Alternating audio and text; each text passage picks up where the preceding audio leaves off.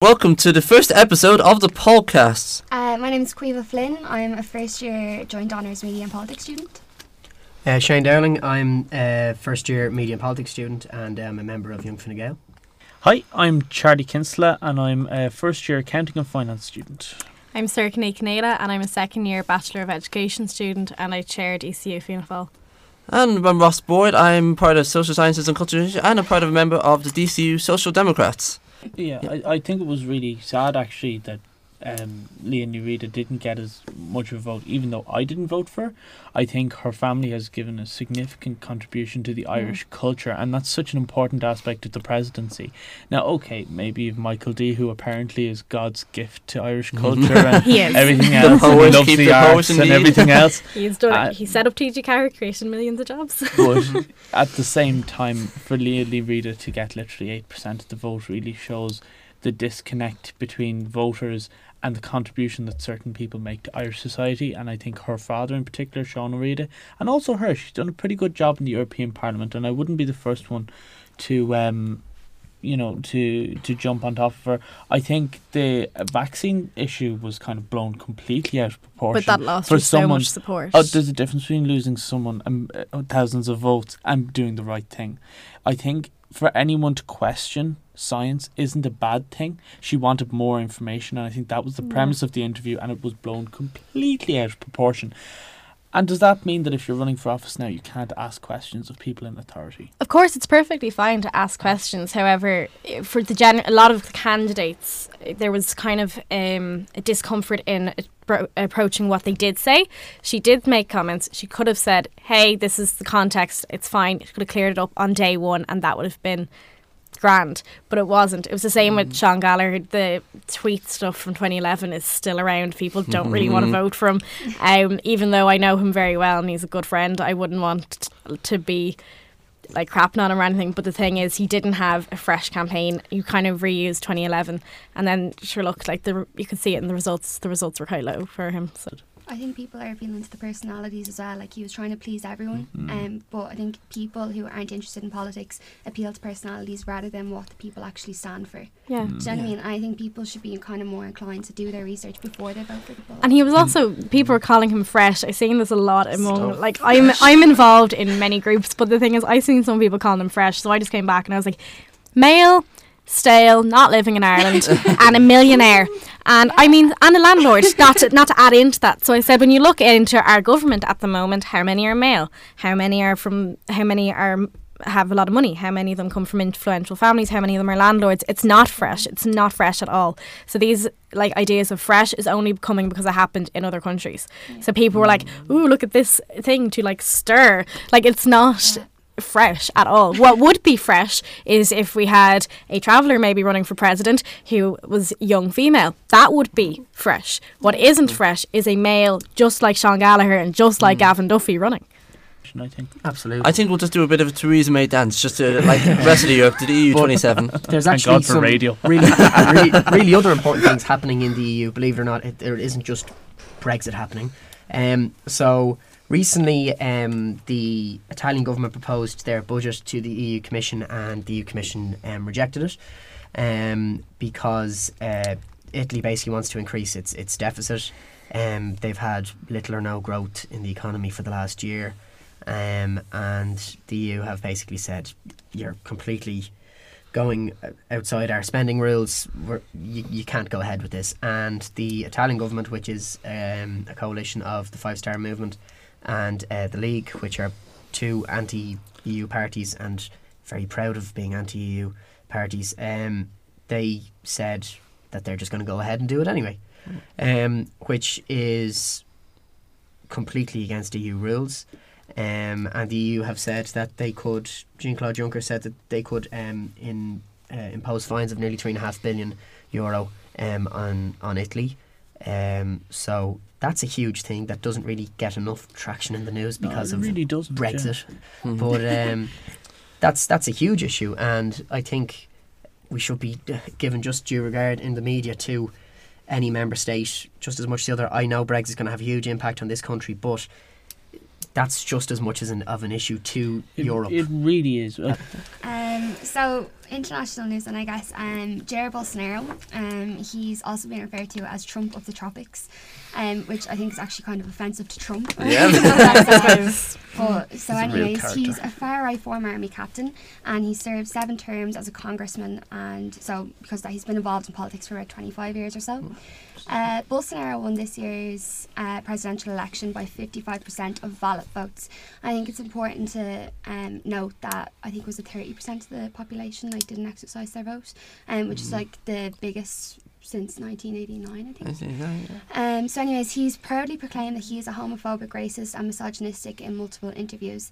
He stated that he is in favour of torture and voiced his concerns about the international refugee crisis, claiming that refugees are, and I quote, scum of the earth. Now, when you look at the refugee crisis internationally, I think it's it's an absolute tragic event that's happening. Do you know what I mean? And for him, one of the leading, like one of the main leaders in the world, to turn, turn around and to call them scum, I think The- The problem seems to be that um, due to America's history of, let's say, um, Post-colonialism? yes, let's say that um, in in other countries, um, people seem reluctant to support American recognition of other world leaders because of what has happened in the Middle East and other countries. Now, that's that's just what a lot of people believe in, but there seems to be a lot of support across the world in the Northern Hemisphere, Southern Hemisphere, um, in Europe, uh, in lots of other uh, South American countries. Um, a lot of people just want Maduro gone.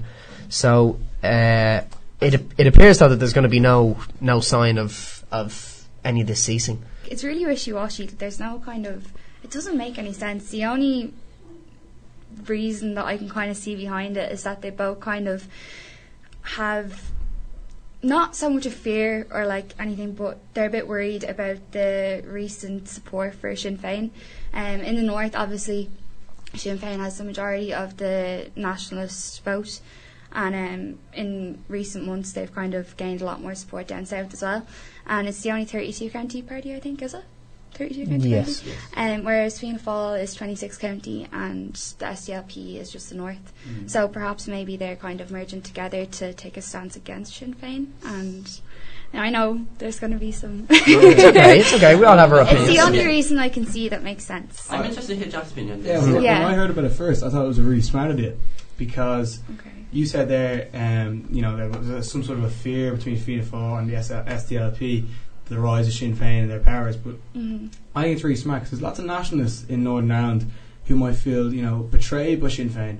The fact that Stormont has been closed for two years and their MPs or their TDs, whatever, aren't doing their job, they're not doing their work for them, and they're annoyed and they don't want to be ruled from Westminster, they don't want that. And I think it's smart, it's a good play for Fianna Fáil to get up the north because from the grassroots, from grassroots members, there is a big pull on going up north and, like I said, becoming a, a 32 county um, party because we need to be because we're a Republican party.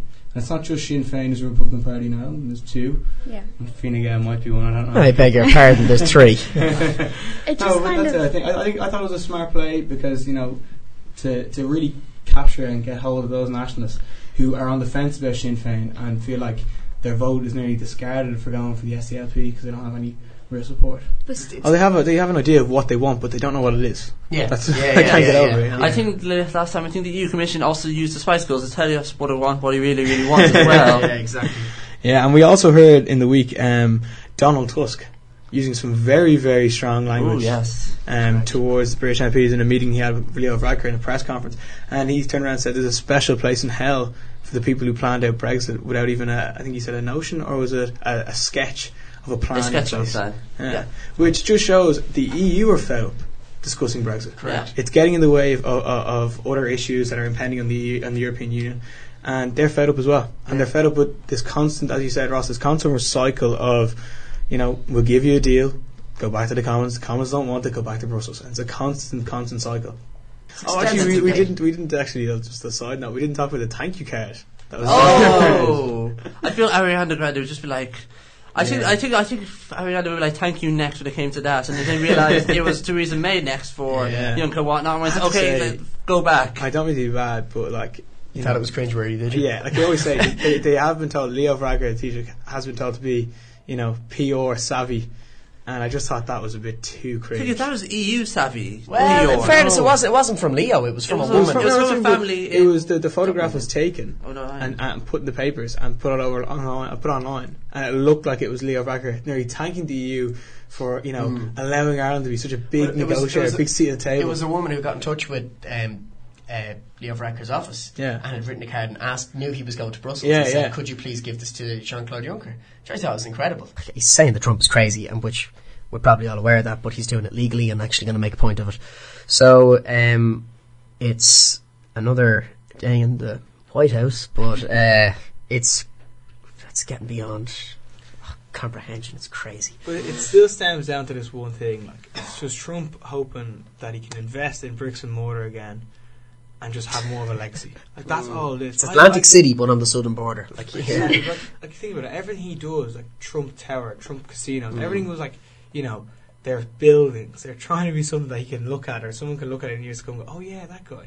You know, what I mean, the legacy kind of thing. You think he'd spend it on something more like productive, kind of? Do you know, like he could put it See, into that's the, the, that's the thing. Like he, he could easily. yeah. That's the idea, but he's no Johnson. Yeah, ex- hell, yeah, But this, this is the thing. He, a lot of Republicans see this as a, as a productive thing. You know, it's just funny how in, par- in, in the party politics in America is so funny. How they divide so severely Mm. on issues like this, especially immigration. And it's just, uh, I, I can't, I can't believe it's still going on this far. I remember he, when it was first mentioned, like, I think it was a year and a half, two years ago now. Yeah, so the first thing I want to talk about is uh, Boris Nem- again the name thing Boris Nemtsov's memorial march in Moscow. He was a very liberal politician who was shot dead four years ago, and the organisers of the march used the event as both a memorial and a protest against Vladimir Putin. Uh, they used slogans such as Russia without Putin, down with the Tsar, and we have given Russia over to scoundrels, it's time to take it back. And it just kind of reflects like the global trend of citizens being unhappy and standing up to their leaders. Yeah. It's been standing up to leaders, but trying to do it in a country like Russia. I was about to say, that's a very, very, very, was that, that was the guy who was shot outside the Kremlin, wasn't it? Yeah. Like, even that, like, that's a scene, that's a scene from a. Bond movie, like, Yeah. And then Putin, I remember Putin coming out and saying, "I will, hi- I will head the investigation myself to look into personally who killed him." Mm. And you're like, "Oh, okay, insane. that's and they You still know haven't solved it. exactly. It's a big mystery, But so. my, Exactly. my only issue with this is, like, you can question the validity of, of the, the polls in Russia and all this, but Putin is incredibly popular among the Russian people. yeah. He- Like, it, it is Oh, they like actually him, it's yeah. 75, 80 percent approval rating, regardless. And they're not. A, everyone goes, "Oh, sure, they're only polls taken by you know they're taken by Putin." Yeah, people.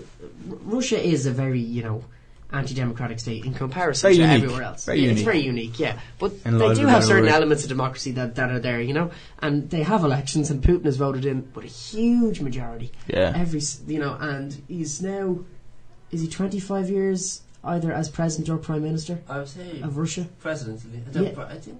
Well, he He swapped. did- He, he he swapped his yeah, he role. swapped, yeah, yeah. He did. He swapped He his role yeah, that was- that was- to give him more time. Again, that's another example of something that he does. It's not against the constitution. It's not. It's not illegal. Do you know No, what I mean? it's But not constitutionally it's, It's, it's different, and it, and it doesn't happen very often, but he does it. So So the first thing I want to talk about is uh, Boris Nem- again the name thing Boris Nemtsov's memorial march in Moscow. He was a very liberal politician who was shot dead four years ago, and the organisers of the march used the event as both a memorial and a protest against Vladimir Putin. Uh, they used slogans such as Russia without Putin, down with the Tsar, and we have given Russia over to scoundrels, it's time to take it back. And it just kind of reflects like the global trend of citizens being unhappy and standing up to their leaders. Yeah. It's been standing up to leaders, but trying to do it in a country like Russia. I was about to say, that's a very, very, very. Was that that was the guy who was shot outside the Kremlin, wasn't it? Yeah.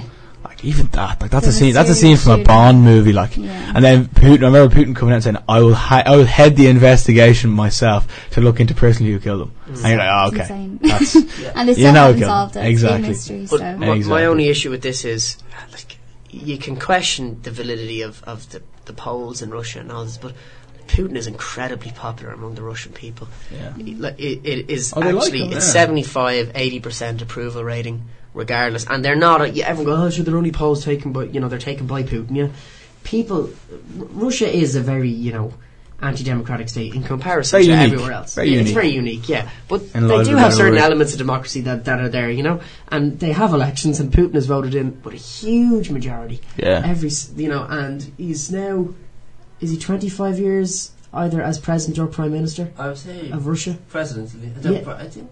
Well, he He swapped. He, he did. swapped his he role. yeah, yeah. He did. He swapped He his role. yeah, that was- that was- To give him more time. Again, that's another example of something that he does. It's not against the constitution. It's not. It's not illegal. Do you know No, what I mean? it's But not constitutionally it's, It's, it's different, and it, and it doesn't happen very often, but he does it. So it's uh, this thing when people say with Russia and Putin, he's still very popular. The people still want him. Obviously, everyone wants democracy and real democracy, but the Russian people seem to be happy enough with where they are at the moment. A lot of them. To be fair, they've had some pretty bad leaders They in the have, past, yeah. so compared to Yeah. them, I mean, He's not that bad, He's not yeah. that bad, yeah. But you know, obviously, there are some people who, who want more democracy. I mean, yeah, I just, I just find anytime we talk about Russia, I just find out it is. It's so unique. No one really has a clue. No. Like it's so interesting. It's like interesting. North Korea. No one knows. What's No one happening. really knows Yeah. what's happening there, and it's kind of like you'd love to go there for a year or two. You know, they have the safety of not being killed. Yeah. Like you need that too. Yeah. But it would be very interesting. to see International what you community find. would be nice. Yeah, exactly, exactly, exactly. Yeah, I'm covering uh, how the European Parliament works, and um, it's quite funny because I, I kind of done a bit of research myself before, like you know, coming on the show and talking about it, and it's it, I kind of find it funny how there's so many Irish people out there, including myself, who actually don't know how the Parliament works, and it's funny that the, the kind of the layers of bureaucracy. You kind of have to give it to them though, like fair play for like standing their ground and sticking to their own opinions rather than following a party. Do you know what I mean? Yeah. Like they're, I don't know what the word is. They're not conforming to those ideas. Is that the word? They're not associating themselves with those Yeah, kinds of do you know, so they kind of they get Mm. to keep their own opinions and stand their ground. But as you said, it probably is fairly ineffective. So that, that lack of transparency has also got a bit of quite a bit of opposition. Yeah, to exactly, you. exactly. And then a lot of people say, oh, "Hang on, how many Irish MEPs were over there discussing that motion?" Maybe none of them were on the committee that came up with the idea, and it came from maybe the council, so no one had a say in it. You know, that kind of way. So it, it is. It has that. There is that kind of bit of lack, as you said, Ross. That kind of lack of transparency when it comes to things. That party can kind of sympathise with Britain for That wanting to leave, to want to make their own kind of laws and stuff. Mm, yeah, But I, I personally, I don't think that people in other countries, the fact we only have 11, 11 MEPs compared to like in UK have seventy three or something, is that in Germany have even more? That when these MEP MEPs aren't being as vocal about these issues, that if something gets a directive comes onto Ireland, that no one's really saying anything about it. So I think that each Mm. individual country should primarily make their own laws and come down to this. I don't think that the EU should be kind of telling people what to do as such. So otherwise, thank you all for listening. This is the Paul. The podcast. This is unofficially, but probably, hopefully, will be sort of plugged by the European Parliament office. And this time of voting, this time of voting is the apolitical grassroots campaign, which seeks to get people to vote in the European elections on the twenty fourth of May. I'll be making sure to get the socials up and crazy with like sort of the hashtag of this time of voting and Oscar Elga and No Shot Beck May vote so I'll to you.